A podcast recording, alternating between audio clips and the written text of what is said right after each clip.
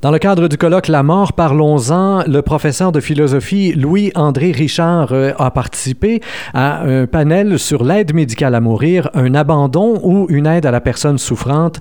J'ai réalisé une entrevue avec les docteurs Yves Robert et Christiane Martel sur le même sujet. Ils étaient tous deux panélistes. Le professeur est venu lui présenter donc une autre, une autre façon d'aborder la chose, non plus médicale, mais bel et bien philosophique. Il est avec nous pour revenir donc sur cette présentation. Monsieur Richard, bonjour. Bonjour à vous.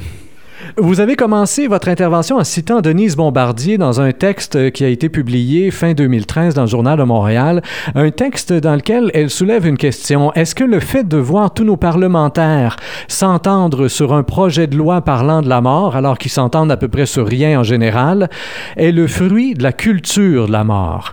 La réponse du professeur de philosophie à la question de Mme Bombardier? En fait, euh, euh, ce qui était l'objet de mon étonnement, euh, suite à l'hypothèse de Mme Bombardier, euh, l'objet de l'étonnement comme tel, c'était ce qu'on appelle la belle unanimité autour de la question de la fin de vie. Ça, c'est ce qui me pose problème. elle suggère que cette unanimité a peut-être pour cause une culture de la mort. D'entrée de jeu, je, je serais plutôt d'accord, effectivement. C'est curieux de voir que sur ce sujet, qui est un sujet éminemment euh, polémique, il y a une, unanimité parlementaire euh, euh, intrigante.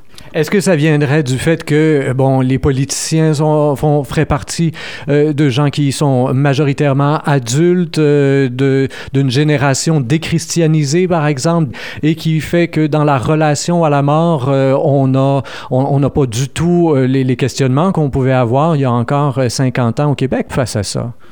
Écoutez, c'est un sujet que j'ai pas abordé, mais vous posez une excellente question, c'est-à-dire le, rapport à la religion, particulièrement au christianisme, puisque au Québec, c'est la religion qui, euh, qui prévaut dans notre culture, est sûrement une des composantes très, très importantes euh, qui euh, favorise cette espèce de culture de la mort dont Madame Bombardier se réclame. par contre, je dirais que les parlementaires, il n'y a personne de mal intentionné. Cette espèce d'unanimité est peut-être le reflet d'un malaise profond face à la mort. Un thème que j'ai pas développé dans ma, mon intervention, c'est que dans dans le fond, du point de vue philosophique, ce qui est un petit peu piégeant, c'est que tout ce qui s'appelle réflexion sur la mort à l'heure actuelle est le fait d'une occultation de ce que j'appelle le malheur immédiat, c'est-à-dire qu'on est tous fondamentalement et humainement mal à l'aise devant quelqu'un qui va mourir sous peu. Et euh, souvent, le malaise, qui est une émotion, l'emporte sur la réflexion. Et peut-être que dans le fond, les parlementaires, c'est un peu ça qu'ils expriment. Euh, c'est difficile de voir le, problème autrement qu'en référence à euh, Monsieur X ou Madame Y qui vit dans des circonstances singulières précises sa propre mort. Et euh, une façon de, ne pas avoir à trop réfléchir aux grands enjeux qui sont derrière ça, c'est de compatir euh, à cette souffrance individuelle et de régler la question en se contentant simplement de réagir. C'est une réaction épidermique, d'une part bien humaine, mais qui manque euh, de réflexion profonde.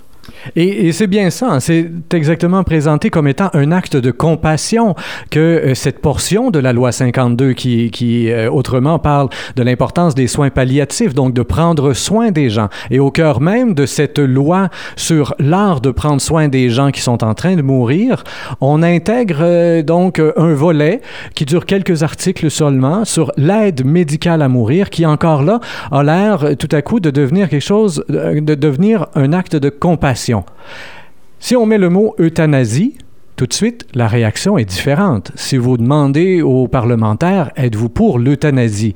J'imagine qu'on n'aurait pas une, nécessaire euh, unanimité comme on a présentement là. Euh, je ne suis pas d'accord. Je pense que oui, on aurait l'unanimité parce que, évidemment, c'est une question de compréhension des concepts. Le docteur Robert, quand il parlait de l'aide médicale à mourir, euh, en lieu et place de l'euthanasie, il faut savoir que du point de vue strictement juridique, le Québec ne peut pas parler d'euthanasie, ne peut pas prendre le mot puisque c'est dans la législation fédérale. Alors, c'est pour ça que moi je dis que c'est un euphémisme de prendre l'aide médicale à mourir. Mais quand vous expliquez un peu aux gens, euh, comme les parlementaires, c'est leur cas, que l'euthanasie, ça ça peut être une façon de donner la mort à quelqu'un, mais dans des circonstances qui seraient sous le règne de la compassion, comme vous dites. Là, les gens ont, tendance plutôt à être d'accord. La question de fond, cependant, c'est qu'est-ce que la compassion? Euh, et cette conception de la compassion qui est exprimée à travers ce que je viens de dire, c'est quelque chose qui, euh, pour le philosophe ou le prof de philo que je suis, remonte beaucoup euh, à Jean-Jacques Rousseau, cet auteur moderne qui suggérait que l'être humain a une espèce de sentiment natif de piété pour son de- de pitié pardon pour son semblable. Et c'est la seule euh, c'est la seule variable qui euh, qui prévaut dans nos relations humaines. Euh, la pitié pour son semblable. Alors que on peut voir la compassion comme quelque chose de beaucoup plus grand c'est-à-dire c'est un peu la position des soins palliatifs. Cet acte humain par lequel on prend soin d'autrui jusqu'à la toute fin et avec les exigences que ça demande, avec les doutes que ça génère, c'est quelque chose euh, qui, à mon avis, est plus grand encore que le simple sentiment natif de pitié. Vous avez beaucoup parlé euh, du respect du temps de la mort. C'est une expression qui est revenue d'ailleurs dans la bouche de certains autres panélistes, le temps de la mort. En tant que philosophe, qu'est-ce que vous mettez dans le temps de la mort? Est-ce que vous le prenez euh, dans, une perspective purement québécoise ou si euh, vous y allez vraiment plus, plus large que ça, le temps de la mort? Est-ce qu'il y a des différences dans les temps de la mort? Non, pour moi, c'est quelque chose de vraiment universel. Euh, Jean-Baptiste Vico euh, écrivait il y a trois pivots structurants euh, l'humanité dans l'homme quand on observe la vie en société depuis ses débuts. Et là, je remonte jusqu'aux tribus primitives.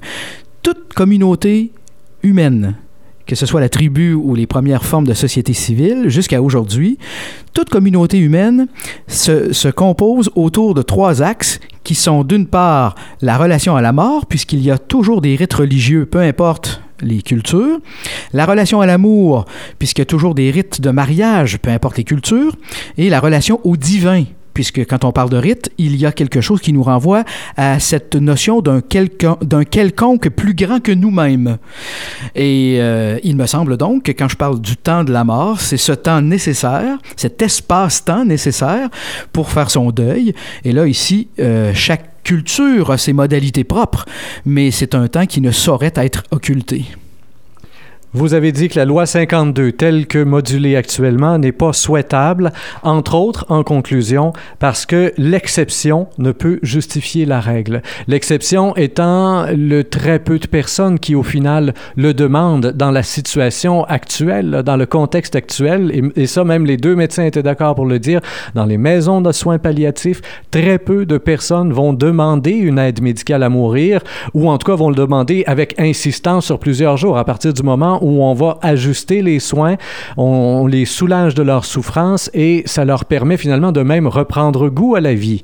Et donc, cette exception, selon vous, ne peut justifier une règle qui deviendrait une règle absolue pour tous? Oui, tout à fait. Si l'occasion m'est donnée d'aller un petit peu plus loin là-dedans, je dirais que le problème, c'est qu'une fois qu'il euh, y a une loi il y a des droits, et les droits étant accordés aux citoyens, ce qui était l'exception de l'exception devient une pratique qui s'étend.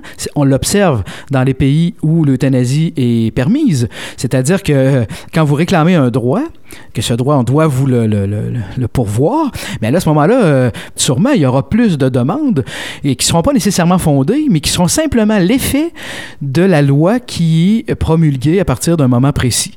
Alors, je, redis ce que je disais au point de départ. À l'heure actuelle, et ça, c'était une grande énigme au moment où on a fait le débat sur mourir dans la dignité, à l'heure actuelle, il n'y a pas vraiment de demande.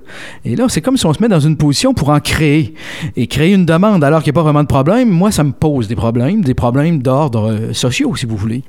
Ça me fait penser un peu à ce droit, euh, non pas à ce droit, mais à cette possibilité qu'on a donnée aux couples qui ont de la difficulté à avoir des enfants, à avoir accès finalement à la procréation assistée payée par le gouvernement. On ne l'a pas légalisé, ça existait déjà, c'était déjà légal, mais le fait de donner le droit d'y avoir accès payé par tous, ça a fait exploser les demandes. Donc, on pourrait, selon vous, d'après ce que vous dites, assister au même phénomène avec un droit à l'aide médicale à mourir, avec un droit à l'euthanasie. Présentement, il n'y a pas ou peu de demandes, et si on, on, le légalise, eh bien là, les demandes exploseront.